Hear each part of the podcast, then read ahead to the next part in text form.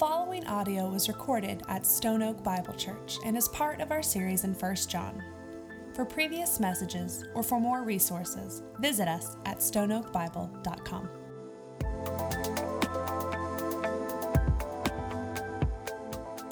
has been amazing being here. Uh, we came nine months ago, so last August, and, and jumped right in, and it has just been incredible to, to get to know you all and to serve here at Stone Oak Bible, as well as to get to know the city of San Antonio. And how many of you are originally from San Antonio?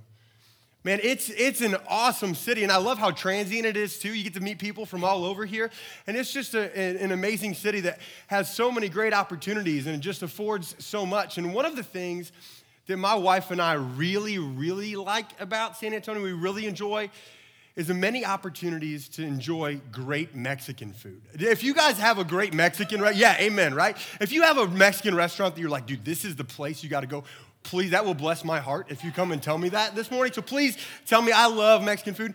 Um, but before I, I, lived here, we lived in Connecticut, and that is not a great place to go for Mexican food. And before that, I lived in the suburbs of Chicago, and that also, if you want Polish food, great, but not Mexican food. And, and so uh, there was one Mexican joint that I would hit up in college and in seminary that was like the mecca of Mexican food in my eyes. Chipotle. Have you ever been to Chipotle, right? And down here, you're like, dude, that's not real Mexican food, right? So we'd go to Chipotle and, you know, grab a burrito. But my favorite day, probably on the, in the, on the planet, aside from my children being born and marrying my wife, it was free burrito day for students at Chipotle. And all you had to do was show up with your student ID and you'd get a free burrito. And so we were like, dude, that is awesome. So we'd go, we'd go to Chipotle, and I made the big mistake one time of going at six o'clock um, which was dinner time for all these hungry college students and seminary students. And so we went in the line, I'm not even joking you, it was probably like an hour, hour and 15 minute wait that snaked out of Chipotle. But we were like, dude, we're, we're, we're poor college kids and seminary students. This is, this is worth it, right? We're gonna get a free burrito. So we waited, and I was with my buddy, and we waited and snaked, uh, you know, the line snaked around, and finally we got like towards the front, and I'm like starting to smell it and starting to think, okay, I want, I want pinto beans. I'm like getting excited, right, about this burrito. My mouth is starting to water, and I see, I look out of the corner of my eye, and I see the door fling open, and there's this guy that walks in, and he just kind of pushes his way through the line goes right up to the front, pulls out his student ID, shows his student ID, and gets his free burrito and walks out. And he turns, and I hear him say, he, he snickers, and he's like, That's how it's done. Still gonna be on time. And he leaves. And I'm sitting there going, Oh, oh no, he didn't.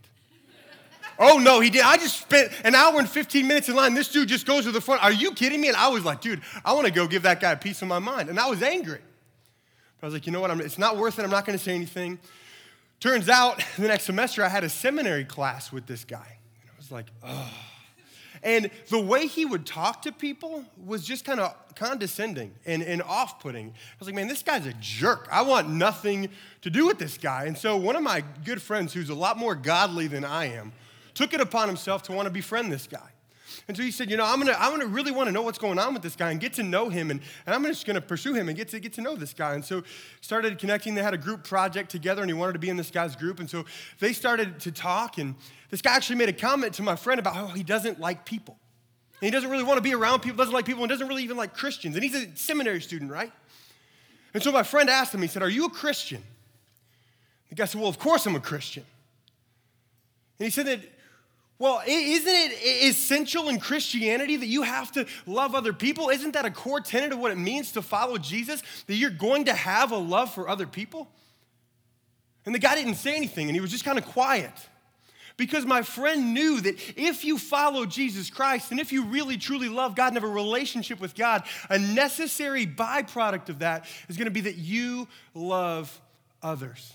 And that's what our text picks up on this morning. And we're going to be in 1 John chapter 4, starting with verse 7 in a few minutes. But if you've been with us, and please, you know, please turn there now, but if you've been with us at Stone Oak Bible over the last few months, we've been journeying through this letter of First John. And John wrote this letter to the early church. And what's so kind of cool about this is that John was the last remaining uh, disciple who was still alive. All the other ones had, had passed away. John was the, the last remaining one who had this close, intimate account of the life of Jesus and was there to witness Jesus' life and his ministry.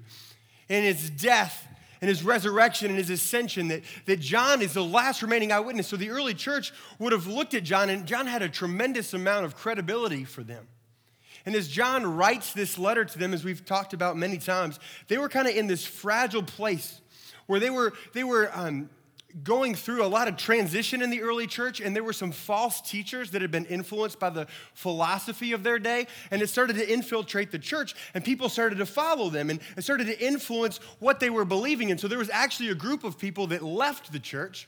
And so now other people are standing around going, What is going on? There are these leaders and these teachers, and, and they're leaving, and other people are leaving. And, and so John writes this letter not only to combat the false teaching and say, Hey, wait, wait, they're, they're wrong but also to encourage them, encourage the early church to continue to walk in the truth, continue in the gospel.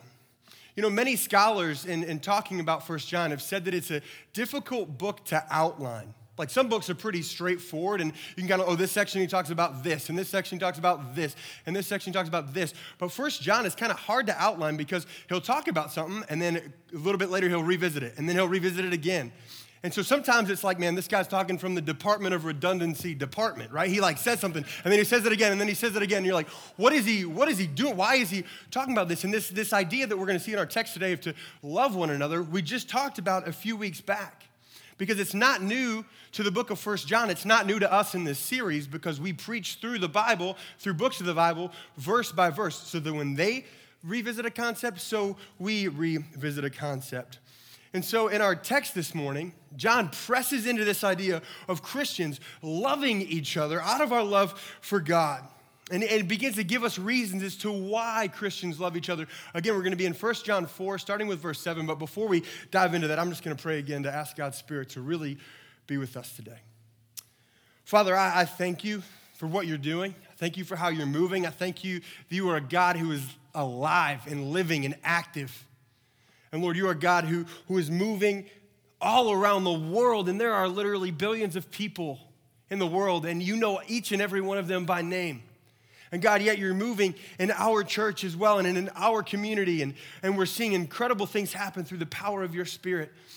And God, we're so encouraged. And as we have the opportunity today that so many around the world don't, to gather freely in the name of Jesus Christ and study your word, God, I pray you would open our hearts, that you'd open our minds, Lord, that we would have a real encounter with you, that the same Holy Spirit that rose Jesus from the dead, the same Holy Spirit that wrote this book, that you'd open our hearts and that you'd speak through me. God, you know, and I know, and everybody else knows that my craft has nothing to offer. But God, I thank you for the promises of your word that when it goes forward, it does not return void. And so, Lord, we're clinging to that today and pray we would leave here empowered to live lives of love for your glory and honor, Jesus. And it's in your name we pray. Amen. So, John revisits this idea of love. And in this text, he talks about the reasons as to why we love each other. Why do we as Christians love one another? And the first thing he says is that we love one another because God is love and God is the source of love. God is love and God is the source of love. Verse 7 says, Beloved, let us love one another, for love is from God and whoever loves has been born of God and knows God. Anyone who does not love does not know God because God is love. So God is love and God is the source of love. Notice it says two things in these verses, okay? Verse 7, love is from God. And then verse 8, God is love. Wait, love is from God, but he is love. How is how is how does all that work? And I heard this explained that when John says uh, that, that love is from God, he doesn't mean it the same way that letters are from a mailman or even you get a letter from a friend. But John means that love is from God the way that heat is from fire or the way that light is from the sun. Love belongs to God, God's nature and is central to who God is. It's woven into who He is. Love is part of what it means for Him to be God. The sun gives light because it is light. Fire gives heat because it is heat. And God gives love because He is love. Love is inerrant in all He is and in all God does. God is love, and He is the source of love. I've been thinking about this a lot this week and had some really, really thought provoking discussions about this because we, we see expressions of love all around us, right? I mean, you see people, you know, that, that love um, inside and outside of the church, right? And why is that? And I had some really, really thought, like I said, thought provoking discussions because why? And ultimately, it's because we are all is people created in the image of God. And the Latin term that's used to describe that is the imago Dei, that we're made in God's image. And you're created in the image of God, and you're made to be like God. And out of that is, is that God is love, and so He made you into that love. And we've been marred and tainted by the fall and by sin. And so you see different imperfect expressions of that love around you, right? But, but it ultimately comes from God, who's the source of love. Some people say, oh man, that guy's so loving, he's just a good guy. Or, oh, that love comes from human philanthropy or goodwill or our emotions. But God is love, and He's the source of love as our creator. John says that if you truly, really know God, have a relationship with Him, you will know true love because it's impossible to know God without knowing love because love is at the very core of who God is. John goes so far as to say that if you do not love, then you do not know God. If you don't love, then you do not know God. And it's because, it's because your vertical relationship automatically affects your horizontal relationship with others. And John tells us that we love him because he first loved us. Love starts with God. He's the source of love. It doesn't come from us, it doesn't come from who we are, but we love because he first loved us. We love God because he first loved us, and we love others because God loved us. John bookends this text with a charge to love one another out of God's love for us. And it's impossible to know God without loving each other. Man, if you really know God who's love, then you will love your brothers and sisters.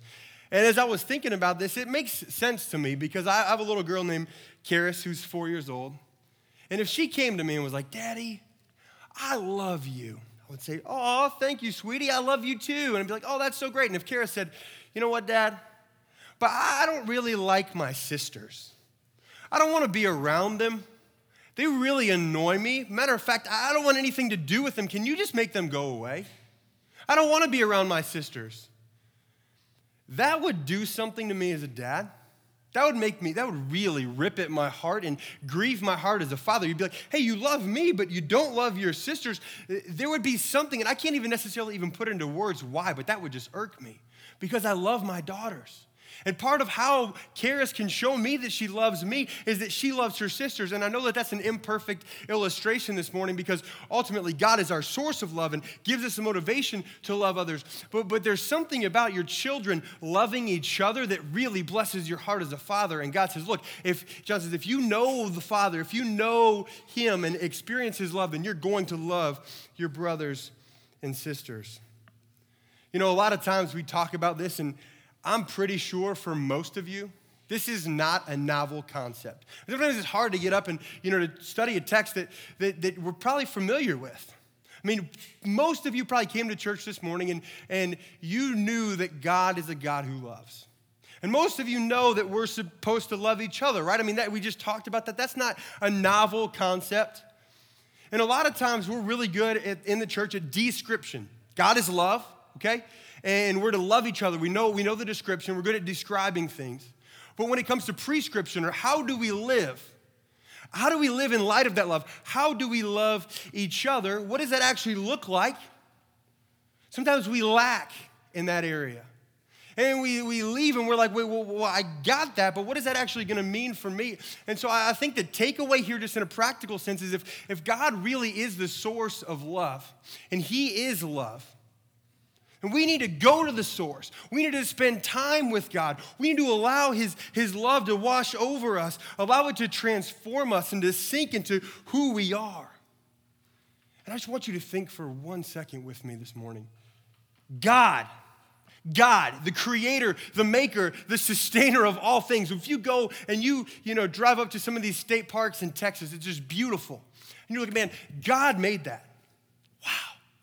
Creator made that. God is so big. He, just is so you can't even put into words. He's indescribable how big and how majestic and how mighty and how sovereign He is. God loves you.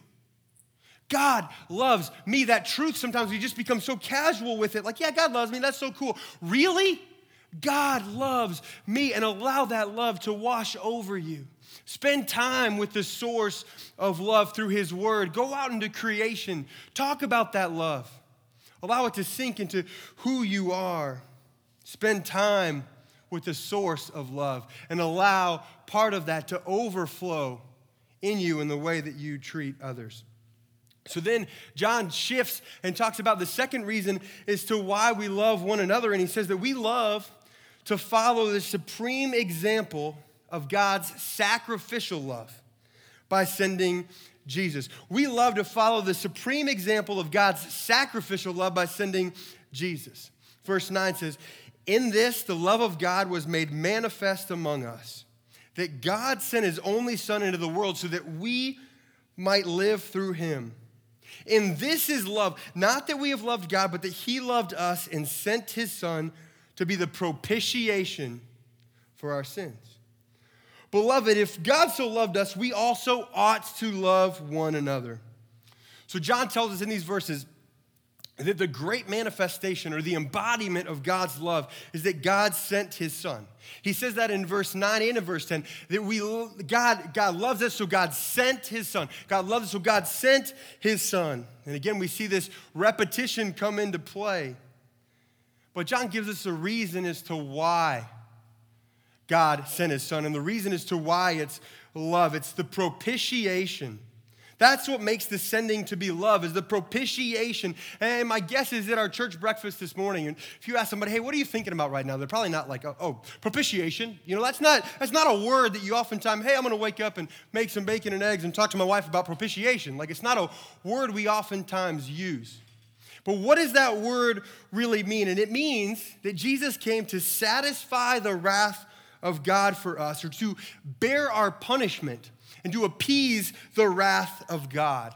And that Jesus removed the wrath of God from us. Think about this for a second because the theology or the understanding of who God is in this little verse is just so huge and so massive. I mean, it's enough to just, you know, make you really just make your head hurt like crazy.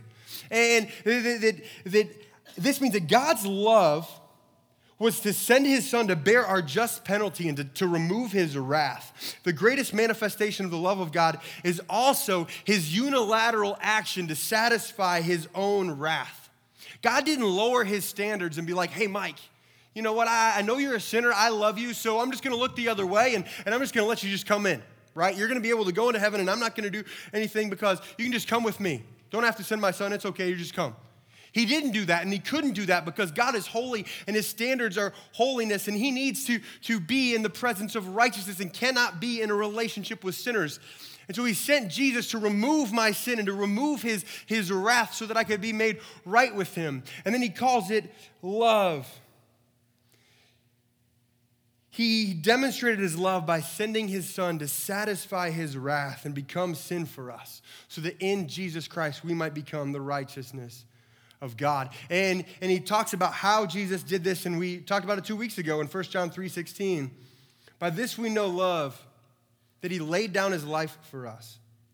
The Son became the manifestation of God's nature by laying down his life for you, by laying down his life for me. And John says, This is who God is. This is love. This is God's love on display. You know, I think one of the things hard for us today, and the reason that we may even struggle to, to just experience this power of this truth, is that we throw around the word love a lot. Hey, I love pizza. I love Texas Longhorns football. I love the San Antonio Spurs. I love to go to the park with my family. I love church breakfasts. And yet we say, hey, I love you. I love God. And it's like, wait, what, what, what does that mean? We just kind of say it and just scatter it all over the place. And we don't know really what that word truly, and we oftentimes lose sight of what that word actually really means. And the Greek language does a lot better than the English language in describing love because it uses three words. The first one is phileo, um, which is a brotherly love, and Philadelphia is a city of brotherly love, comes from that word. It's like a friendship kind of love. Uh, the, the second um, is eros, which is um, the romantic kind of love. Uh, and then the, the third one is this agape love, and that's the word that, that John uses. And this word agape isn't the emotional love that a lot of times we talk about when it comes to like romantic relationships. It, but it, it isn't something that's fleeting and that vanishes when our feelings run out. But this kind of agape love that God has shown us is eternal, it's constant, and it's steadfast. It's a love that's unwavering, it's unconditional, it's limitless, and it's boundless a love that runs deep and it never runs out, a love that you cannot earn, and a love that you cannot lose. This is what love is, and this is the kind of love that John says, hey, Jesus has shown this to us, and you need to show it to each other. And if this is the way that God is and Jesus is, this is the way you ought to be. And when John says we ought to love each other, he doesn't mean, hey, maybe we should. This would be a good idea if we love each other. But he means we ought to love each other the way that fish ought to be in water, and birds ought to fly in the air. Living creatures ought to breathe, and lemons ought to be sour. Christians ought to love. It's part of who we are. This is our identity. And I heard a pastor say it well that this is who we are. This is just not mere imitation. For the children of God, imitation becomes realization. We're realizing who we are meant to be when we love. God's seed is in us, God's spirit is in us, God's nature is in us, and God's love is being perfected in us. Through the gospel and through Jesus paying our penalty for our sins and being the propitiation, removing the wrath of God, we're able to be drawn into God's true love and realize the very purpose for who we are created to be people who, who love God and love each other. I mean, right? That's what Jesus said. Love the Lord your God with all your heart, soul, mind, and strength, and love your neighbor as yourself. You know, as I was thinking about this letter and thinking about John, the, the, the last apostle who had this intimate account of the life of Jesus, the last really close friend of Jesus that was still alive, writes this letter to the early church. And as he's writing, I couldn't help but imagine what John was feeling. Like, just try to imagine this for a second. This old man who, who's walked through life, literally his life with Jesus, he was the disciple that Jesus loved. That was who John was. That's what the description of John, the disciple uh, who Jesus loved. Did life with Christ, followed Christ, and he was there and he stood at the foot of the cross with the mother of Jesus. And I can't imagine how emotional that was. Not only did John have to watch it and watch Jesus be murdered and crucified for him, he was standing next to his mom. His mom. And Jesus looked at John and said, Hey, hey, son, hey, behold your mother. John, take care of her. Take care of my mama, John. And he's standing there and he's watching Jesus pour out his life give of himself, be murdered on the cross to be the propitiation for his sins. And John's like, hey, I saw this. I was there. I witnessed it. I experienced it. And I don't know, was John giddy? Was John giddy and excited and maybe even laughing when he wrote this? Like, man, you guys don't even know love. Man, I can't even, I can't even describe to you what this kind of love is that Jesus removed your sins. Or was he in tears? Was he just broken and saying, You guys don't know what Jesus has done for you? I was there. I witnessed it. I experienced it. I saw it. I saw God satisfy his own wrath, and he called it love. And now go in love. What was he feeling? I can't imagine what this man must have been feeling. And I think when John said, Hey, go love each other, I don't know that he was talking about, Hey, man, go, go check in on each other once a week and just say, Hey, man, I love you, brother. I wonder, do we even know what it's like to tap into this love? You know, I, uh, I was gone two weeks ago. I was in North Carolina doing a wedding, and, um, and Justin preached on this. And so I went back and I listened to it. And he did a phenomenal job of taking this and to use a, a word that I, it's not really a word, but making it grabbable for us, right? Something we can grab onto that's tangible and get our hands on. And he talked about this. And so I'm going to just go ahead and plagiarize right now from Justin. And I want to read this to you because this is exactly what we talked about two weeks ago, and I think it's a healthy checkup for us. He says, How are we tangibly loving each other here at Stone Oak Bible Church? How are we actually doing this? What does this look like for you? And then he, he, he challenged us. He was very prescriptive. He said, Hey, stop, look around the room. Do you guys remember that? He said, Look around the room. If you're called to lay your life down as Jesus did for those in this room, would you really do that? Do you even know those around you enough to even answer that question? Would you lay down your life for those in our church? And you know, that question is like, yeah, uh, that's a pretty big question. Like, would I die for you? I've got a wife and kids. Uh, yeah, maybe, yeah, probably. I'd like to think that I would. But then he really like hit you right between the eyes and he said, listen, would you be willing to give of your time for those in our church? Would you be willing to give of your resources and of your money for those in our church? Are you going to create margin in your life to love? For many of us, we don't even see the needs of those around us. And before we can meet those needs and love people, we have to be willing to open our eyes and to look around us. And He challenged us in that. And He is so incredibly right. And so many of us are so focused on ourselves that we don't even have margin in our lives. You know, we had such a rich discussion uh, at our community group that night because I actually got back in time to go to our community group. And it was kind of cool for me not being in the service and just hearing what people's response was to the message. And one of the guys said, you know, creating margin in our lives, like that concept is just so flawed at the way we look at ourselves. Like, margin, really? I've got to, my schedule's so busy and I'm so focused that I'm trying to figure out how to love. And, and that was Justin's point. He's like, we have time, we have resources, we, we have uh, talents and treasures that God has given us, and He wants us to use it for His glory, and He wants us to use it to follow the example of Jesus and to lay down our lives. And are we really doing that? And John says in this text, go, do it. Lay down your life like Christ did to be the propitiation for your sins. And so, how are we doing that here? This is kind of your two week checkup on that. Did you take time to evaluate your resources? Did you take time to evaluate your time? And say, how am I spending my time? Am I really creating margin to be able to love others well? How are we as a church doing that. And you know what? Sometimes you can come up here and, and you can almost, I've, I've like sat where you're sitting, um, not, here because I think Justin's actually really, really good at this, but some, some pastors get up and they give a message and they make you feel like garbage, right? You're just like, ugh. And you just get blasted and they keep throwing hooks. And, and, and this is a call for me to really, truly look at myself. And you know what? We see that here. We see lo- expressions of love and people loving each other and serving each other. And, and Justin shared with me about this incredible uh, story he heard about a, a, a, woman that came here that, that truly is experiencing this love and never had, had experienced that in the church before. And this is so amazing. And John says, hey, walk in this, do it, live in it. And then John shifts and he talks about another reason as to why we as Christians love. And he says, We love because God has given us his Holy Spirit. Verse 12 says, No one has ever seen God, but if we love one another, God abides in us, and his love is perfected in us. By this we know that we abide in him and he in us because he has given us of his Spirit.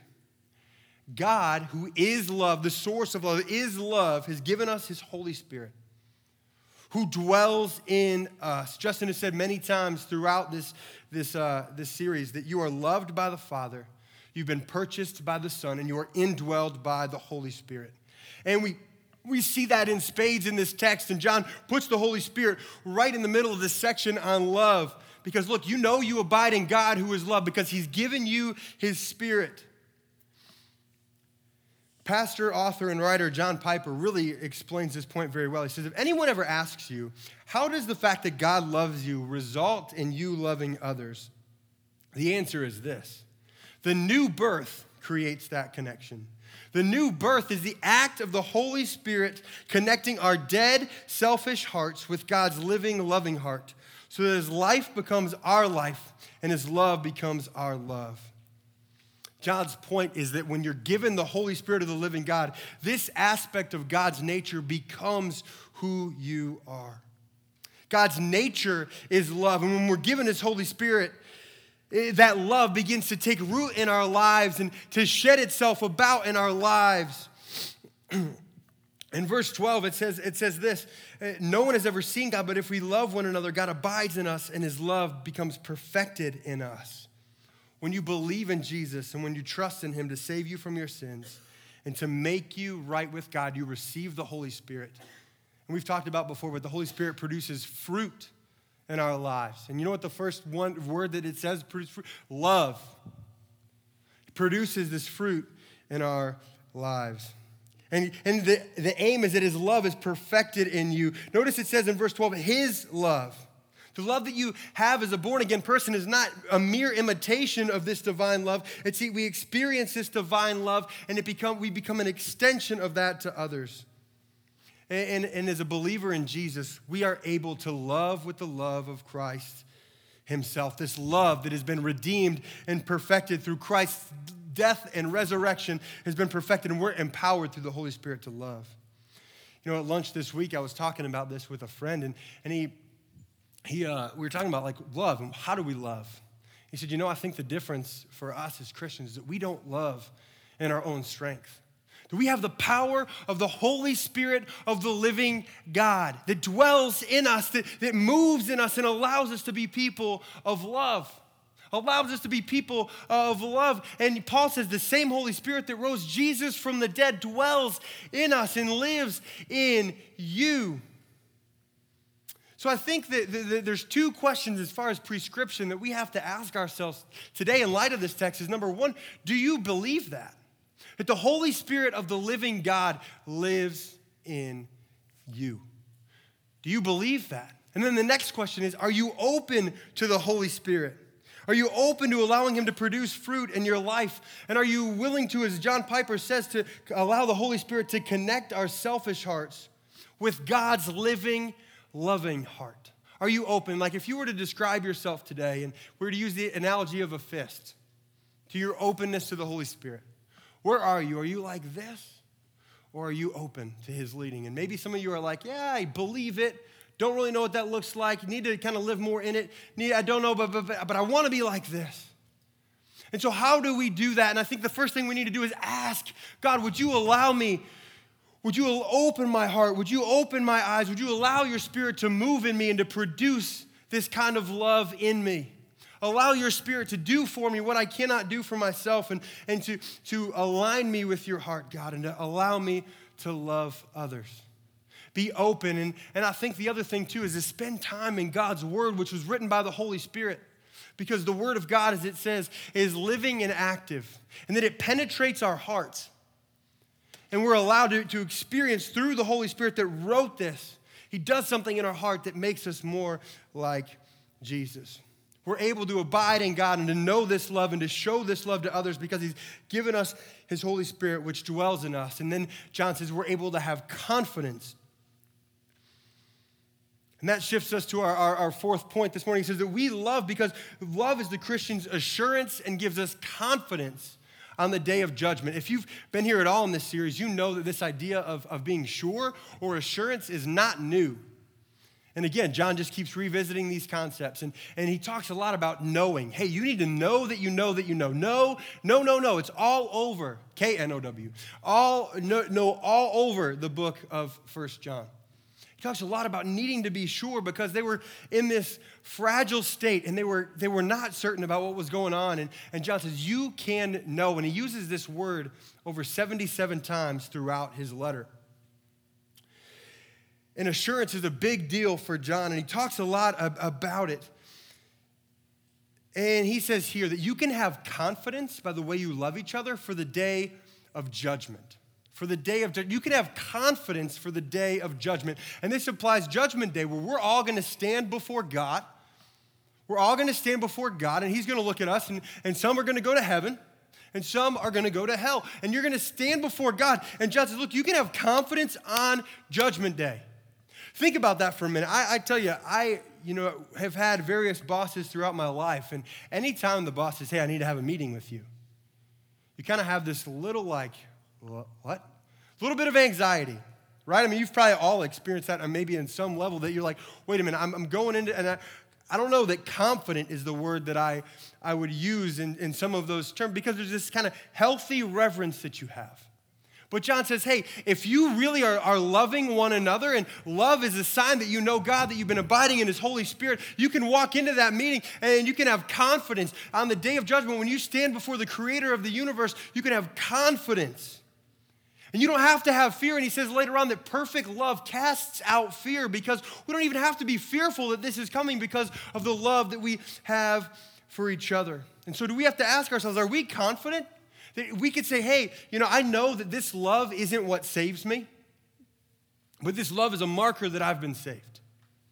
This love is a marker that, that the Holy Spirit abides in me. And I can look at my life and I can say, yeah, yeah, you know what? I'm not perfect and we're never going to be perfect. We're still going to be sinners who struggle on, on this side of eternity. But, but, but yeah, you know, I look at my life and the way that I'm loving, and yeah, I'm confident. Can we say that by the way that we're living, and we have to analyze ourselves in light of this text. This is pretty sobering for us to really, truly look at our lives and say, Yeah, I'm pretty confident. I'm confident. Can you say that today? John lastly then shifts and, and talks about the, the final reason in this text that, that we love. And he says that we love because love is the heart of Christian witness. It says in verse 14, We have seen and testify that the Father has sent his Son to be the Savior of the world. And then drops down in verse 17, it says, Because as he is, so also are we in the world. Because as he is, so also are we in the world. Love started with God, as we, we said, he's the source of love, was manifested by his Son, and is demonstrated by his people.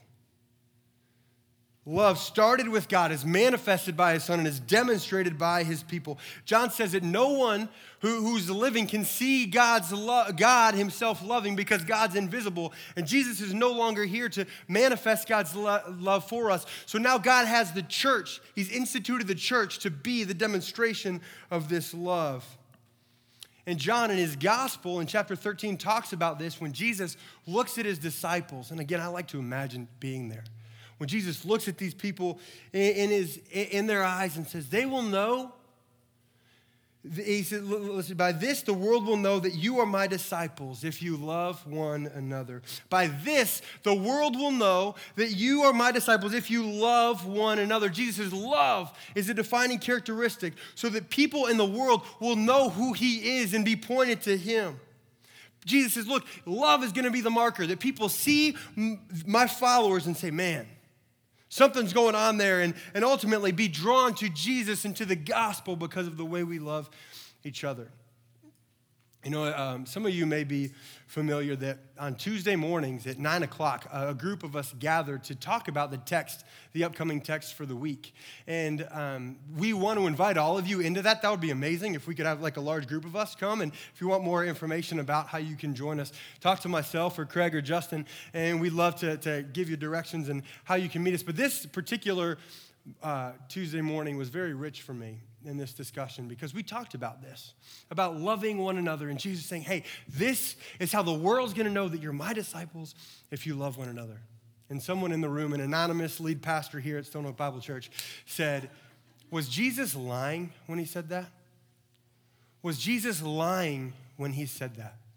And clearly, he wasn't saying that Jesus is a liar. He, that wasn't his point at all. But, he was, but what, he was, what he was saying is that, that love is to be the center of, of who we are as his disciples. And, and is that really how the world knows that we're followers of Jesus? Is that really it? And this is a gut check for us that love is to be what defines us. And oftentimes we get together, we talk about, oh, the love of God, and oh, we should love each other. And is that really what the world thinks? Is that how the world knows that we're Christians and followers of Jesus? Because we love each other? Do you know, in, in many, many surveys, multiple surveys over the last several years, they ask people, hey, what do you think about Christians? Well, ask non Christians, what do you think about Christians? And you know the three top descriptors they gave? They're hypocritical, they're judgmental, and they're homophobic. Not they're loving, but they're hypocritical. They, they say one thing and do another. They're judgmental. They look down on me because I don't believe what they believe or live how they live and they're afraid of gay people. That's what we think about Christians. That is so incredibly sad because oftentimes we gather together and, and we, we huddle up and we, we, we talk about this stuff and then we go about our, lives and don't actually do what it is that we're supposed to do and we're not living out this love.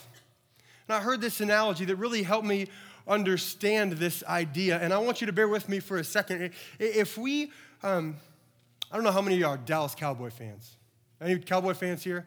I feel bad for you, but, but yeah, Dallas Cowboy fans, I want you to, to, imagine for a minute that Jerry Jones, who's the owner of the Dallas Cowboys, uh, heard about what was going on at Stone Oak Bible Church and said, hey, I'm going to send four party buses and I'm going to pick up everybody at Stone Oak Bible and, and bus you up to our home opener versus the New York Giants. And whether you're a football fan or not, you're like, hey, this is pretty cool. I want to go and I want to check this out because we get a free all expenses trip paid, get free food, and Jerry Jones is sweet to be able to go and watch the opening day. And so we have a sunrise service Eh, it's 6 a.m., and then we all board this party bus and we head up to Dallas to go watch the Cowboys play the Giants. I want you to envision for a minute, we walk into this huge stadium, right? And you're just like, wow, this is pretty cool. We're, we're in Jerry World, right? And, and we have a personal escort that takes us up to our own Stone Oak Bible suite, and we get to sit there, and the, the Cowboys are on the field kind of practicing a little bit, and then they go back in the locker rooms, and there's pregame festivities, and people are all hyped and excited about what's about to happen. And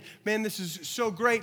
And so we are eating all this free food, and then and then we're like, man, the suspense is building because here come the Cowboys, and they run out onto the field, and man, everybody's super excited. The, the season's about to start, the game's about to be played, and we are super pumped up. And whether, like I said, whether you like football or not, the atmosphere is just electric, and you're like, yeah, this is this is pretty cool. And so you're sitting there, you're watching this, and they have the coin toss, and the Cowboys are going to get the ball first. And so the Giants kick off, and, and it's a touchback. So that means that the Cowboys get the ball on the 20 yard line, and, and Tony Romo runs out onto the field after his 89th collarbone injury, right? And he, he's back, and he goes back onto the field, hobbles onto the field, the old man that he is, right? And he gets into the huddle, and he calls a play. And he says, Ready, break. And imagine that they all run back to the sidelines, and they talk to the head coach, and then they all run back out and they huddle up and they call a play, and we're like, okay, that was really weird. Why did they just do that? That was really weird, but man, okay, now they're gonna run the play. Ready? Ready? Break. And then they run back off to the sidelines, and we'd be like, what's going on? And then they huddle up, and then they run back off, and they huddle up, and then they run back off, and they don't do the play that they're supposed to run. And I wonder, I have to wonder, is this sometimes how people view us as the church? Man, hey, they're gathering together and they're huddling up and they got their playbook. Man, they're calling a play from their playbook, and you know what? It's a really good play. It's going to be a great play. It might even score a touchdown. It's a great play. But then they just go back and they, they don't run the play. And then they say they're supposed to love each other. And, and I've had people tell me, you know what? My coworker's a Christian, but they, they're worse than I am. Why would I want anything to do with that?